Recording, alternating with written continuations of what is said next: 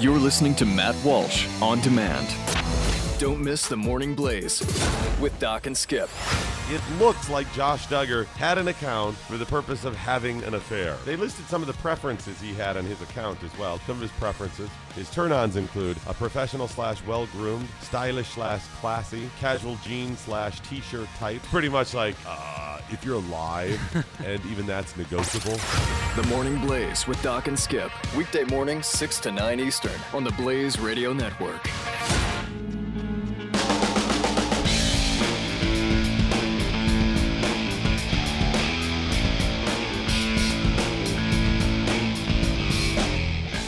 Welcome, welcome to the Matt Walsh podcast. Thank you for listening. Uh, uh, thanks for uh, tuning in all that stuff. Well, look, I'm not always right. This is an incredible admission on my part, ve- very humble on my part. I'm I'm so humble. I'm probably the humblest guy around. My my humility is phenomenal. It's fabulous. I have the greatest humility, the greatest humility you can imagine, as Donald Trump might say. Uh, but anyway, so I, I, am not always right, uh, is the point. And I was particularly wrong, and I'm going to admit this to you. I was particularly wrong a few months ago, back when the uh, the scandal about the Duggars first broke. If you remember this, if you recall it, back I think it was in May or uh, I think it was May. R- reports started surfacing that Josh Duggar, of 19 Kids and Counting fame, had sexually abused his sisters, uh, three of them I think if I remember correctly, back when he was 13 or 14 years old. So he was a kid who's about he's about my age now, 29, I think. But you know, a decade and a half ago, as a kid, he abused his sisters. He, he touched them while they were sleeping, and once or twice, I think, when they were when they were awake. Now, the Duggars are known as these very traditional Christians. Uh, they are, or they were, known as being pro-life and pro-marriage, very uh, traditional about gender roles and sexuality and all these things. And I never watched the show really, except when when my wife had it on and I didn't like when she had it on because I thought the show was very boring. But uh, so I didn't care about the Duggars personally. Um, I was sort of indifferent to them in a lot of ways. But generally, I liked what they stood for, uh, the values. I thought it was good, and I thought, okay, to have this wholesome family in the public eye, well, that's that can't be a bad thing, right? But of course, progressives hated them, still do. This is way before these revelations uh, occurred that progressives hated them, and, and, and, they really hated them. They hated them because the Duggars had 19 kids, and because they were traditional Christians. So they hated. Uh, they were hated by many in our culture, and and I, I, I did feel a certain fidelity with the Duggars, uh, being hated particularly for being from a large being a large family, because I come from a large family. Now I don't come from a family of 19 kids, but of six.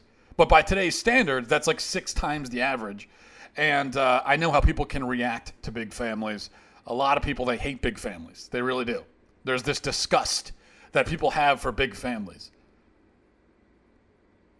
Like they say to the parents, "Oh, you you actually used ew, you actually used your procreative capabilities to have a, a, a family of more than one and a half uh, children on average. Wow, that's ew.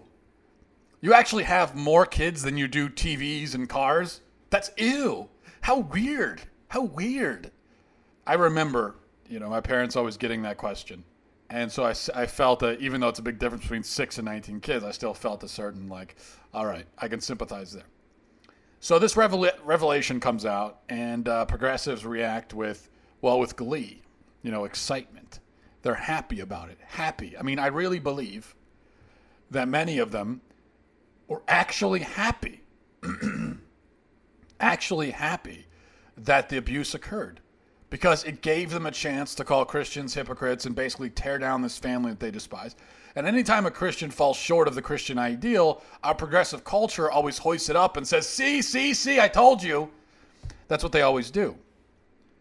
But we know that the reaction, the outrage, usually is not sincere, uh, particularly because our culture has become numb to actual moral outrage. I, I think there are many in our country who couldn't even if they wanted to be morally outraged about something sincerely i don't know if they if they could feel it. Our our, our consciences have become so numb in so many ways. Uh, this largely has to do with our acceptance of things like abortion child murder. That at that point when you accept an evil like that for so long that it just it it it really dulls and and dims your kind of natural uh, recognition of evil and the natural anger you feel at evil but a lot of people fake it, and they make a big show of it, and they turn it into a spectacle. And uh, particularly if there's a, a, a moral outrage that is advantageous to their agenda, then they're gonna they're gonna make it into a big thing. So I wrote a post. I wrote a post a couple months ago, back when this happened, making that point. Um, and and that point still stands. I don't retract it. But I also said as part of my piece that look, you know, I'll give Josh Duggar the benefit of the doubt. He and his family, they say that he repented, he changed his ways, he moved on, he made amends, uh, he asked for forgiveness. He's a changed man, and he is a man now. Before he was a boy, and he did a horrible thing, and, and when he was a boy, and he changed. And I said, okay, well, that doesn't excuse him, obviously, but we, we do take, you know, do we take the, the horrible, terrible things a man did as a boy and hang it around his neck forever? Can there not be redemption? Can there not be forgiveness? Um, the truth is, I'm, I'm a very cynical person. I, I, rarely take this approach, I admit. Usually, I tend to be skeptical that someone is really a changed person. But in this case, I said, okay, why not give him the benefit of the doubt? Why not give him the benefit of the doubt? And I didn't say that, by the way, because, oh, they're famous and I like them. That's because I, I don't care that they're famous and I, I had no emotional attachment to them at, at all. And I also didn't say it because, oh, they're Christians. Usually I'm harder on Christians or people that are supposedly on my side of things. I can be harder on them. I'm more skeptical in a lot of cases. So that had nothing to do with it. I just thought, looking at the, the, the facts of the case as we knew it, I thought, well, look, let's give him the benefit of the doubt and let's say that he's a, he's a changed man. He's asked for forgiveness. Uh, his victims have apparently forgiven him um, from what, what we're aware anyway. And so, so maybe we just maybe we just let that we let that be, you know.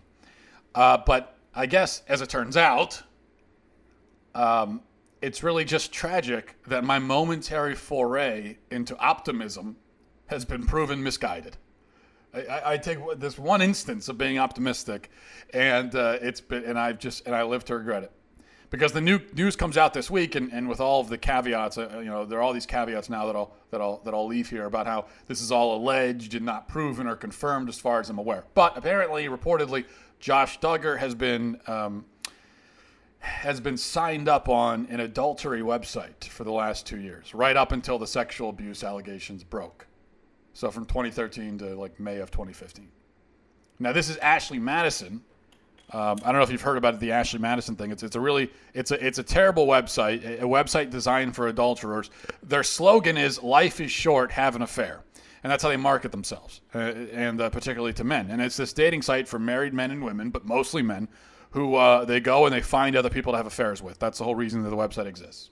Now there are other websites like you know OK Cupid or something that a lot of people use for that purpose, but with uh, with Ashley Madison, that's what it's designed. That's how it's marketed. And it turns out it was hacked. Uh, some, I guess, vigilante hackers infiltrated the servers, found the personal information for every person who uses the site, 30 million or something, and they've released all of it to the public. And guess whose name is in there? Obviously, as you probably heard, Josh Duggar. Now, I want to back up just for a minute on the on the hacking of Ashley Madison, because I, I don't condone hacking. Uh, I'm uh, I'm against it. I'm against hacking. But it's hard for me to feel sorry. You know, it's hard for me to feel sorry for the for the uh, quote victims of this hack. Now, I do feel sorry for their families.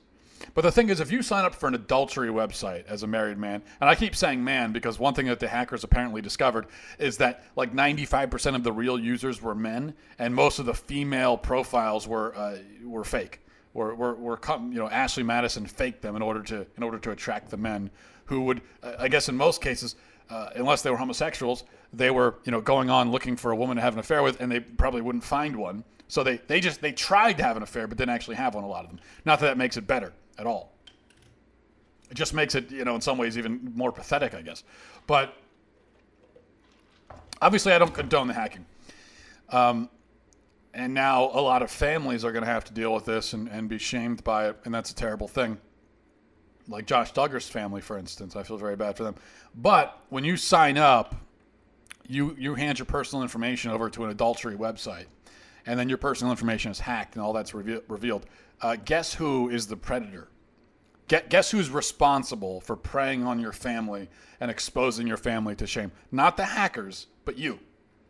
So Josh Duggar's family has been victimized by this hack, but victimized by Josh Duggar.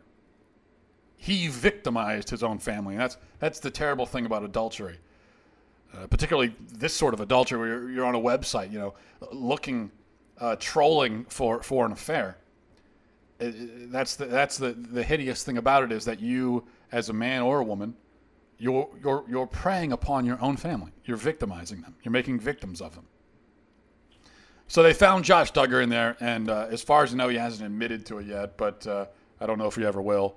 But still, the evidence is pretty damning. They found his name, they found his credit card, exact address registered to him, and this person paid a thousand bucks almost to Ashley Madison, looking for, according to the profile, uh, quote, conventional sex, experimenting with sex toys, one night stands, uh, experimentation, so on and so on and so on, and goes goes on from there.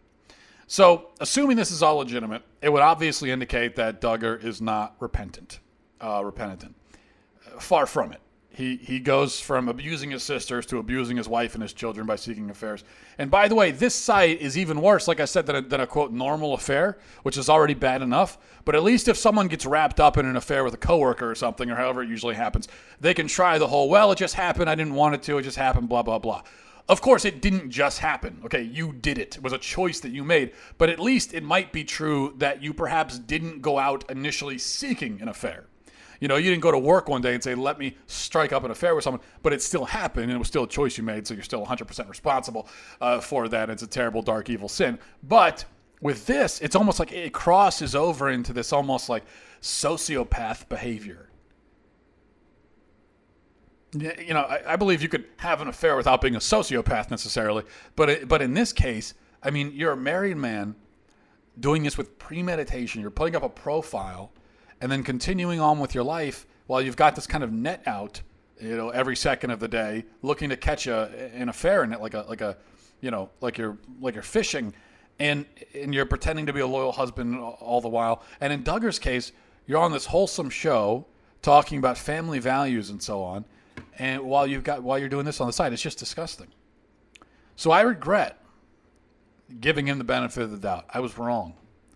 Um, the larger point about progressives being insincere in their outrage and all that, that was true. But I chose the wrong story to make that point. I, I chose the wrong wagon to hitch that point onto. I was totally wrong. And you know, as I've thought about it, what can be learned from this is, um, you know, I, I think I was also wrong to defend the Duggars generally, which I did. As far as I know, this is all isolated to Josh Duggar, and all the rest are great people. The parents and everything, they're great people. As far as I know, you know, I, I don't have any information to the contrary. But still, I think to myself, you know, now, uh, in hindsight, I think, okay, as a parent, you know your child, at least one of your children, struggles mightily with these sexual sins. You know that but you still choose to put them on TV? You still choose to, to, to bring your family out in front, out into the limelight? I just don't think that's a justifiable choice, given what you know.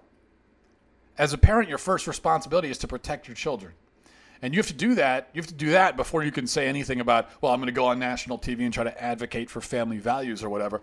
You, you know, and you should judge that. Look, we, we aren't the best vessel for that message. And besides, our son the last thing he needs is to be world famous. We need to be private right now, figure this out, protect our kids. And that's not the decision that the Duggars made. It was, and that's wrong. It was very wrong. So I was wrong there too. Um, and but but here's what all this underscores, I think, in my mind. You know, I think about this as someone who, who is a Christian, not nearly as well known as the Duggars, but still a Christian in the public eye, you know, in some capacity. And it underscores that when you go out and you represent Christ and you stand for moral principles, particularly if you do it on a, a, platform or a stage of some kind. Uh, you know, you don't have to be perfect, but you are called to an even higher standard because, for one thing, if you commit these evils, you risk scandalizing those who've grown to trust and love you from afar. So you're now guilty of scandal, which is a very serious, very serious sin. And moreover, there are going to be forces out there trying to shut you down and discredit you. But not just you, they want to discredit what you claim to represent. And if you commit these evils, you give them that ammunition. And it's one thing if they use it against you. You know, they, they use it to paint you as a bad guy. Well, you deserve that. That's different. You brought it on yourself. But they will also use it against your principles and your faith as well. And that's your fault. You did that. And that's why it's so important You know, I think if a Christian's going to say, I'm going to be in the public eye, so important for them to, to hold themselves to an even higher standard. Uh, know, I think about this all the time when you see like family values politicians getting uh, multiple divorces and having affairs and everything. And of course, it's a great evil for anyone to do this, but these people in particular are trying to benefit from this kind of family values niche while damaging the cause ultimately by not living up to it themselves. It's it's just it's it's so wrong. And I'm not saying that we need to be perfect, but I think if we're in the public eye, we need to ask ourselves, can I live up to this? And if we're not living up to it uh, in, in such a profound way, if we struggle in such a profound way, ways that could severely discredit our cause and our faith in the public eye, then we need to say to ourselves, okay, maybe I should step down. Doesn't mean I should stop uh, espousing my principles, but maybe I should step aside from the from the camera, from the stage, from the platform. You know, maybe I'm not equipped for this. Now, Josh Duggar, I think uh, initially when the show started, he was a kid, and it wasn't really his decision to be on this platform, which is part of my point about the parents and why I do blame the parents for that decision. I think it was a bad decision in hindsight. But um, still, at a certain point, he made the decision to stay on the stage and those who are on some kind of stage. You know, we all we all we all make that decision. And of course, this applies to all of us, even if we don't have a, a platform or an audience um, of any kind of large size. We all still have an audience of some kind, right? Every everywhere we go, everything we, we do and what we say. You know, we have friends, we have family members, we have just people that we encounter, people at work. You know, we have all we have this whole network of people that we encounter. For some of us, it's a much larger network, but we all have that network, and we have a responsibility there, not just to not just to uh, you know be outwardly uh, vocal about our faith and our beliefs. I think we have that responsibility as well, but also to live that, to live it, and to provide that guiding light for others. And we see what happens when someone fails so miserably in that regard. Um, the great danger in that failure is, is, is not just that you have personally sinned, but you, you could also lead other people into sin which is the sin of scandal that I'm talking about. Because uh, particularly if someone doesn't have fully formed ideas about what it means to be a Christian, what it means to be a good person, and they look to you to be a, a role model of that, and then you start heading off a, in a different direction, they might follow you there. Or they might say to themselves, well, you know, if he's going to do that, then I guess it's not so bad. And that's a calculation a lot of people make. It might not be a, a conscious calculation a lot of times, sometimes it's subconscious, but it's still there and then you end up scandalizing these people who relied on you. So these are just uh, just some reflections, things that we should uh, think about as Christians, you know, in, in light of uh, of this this sort of thing. And this is just one example. You know, every every week, every day, every second of every day, you know, there's another another example of a Christian failing, and uh, we provide those examples ourselves many many times. I know I have plenty of times, but for it to happen on such a large scale in front of so many people and in such a horrendous way with first sexual abuse and then adultery. I mean, it's just, um, it's just, uh, it's just inexcusable, really. All right, that's going to do it for me. Uh, thank you for listening. I'll, I'll, talk to you next week. Akaruche Salus, Godspeed.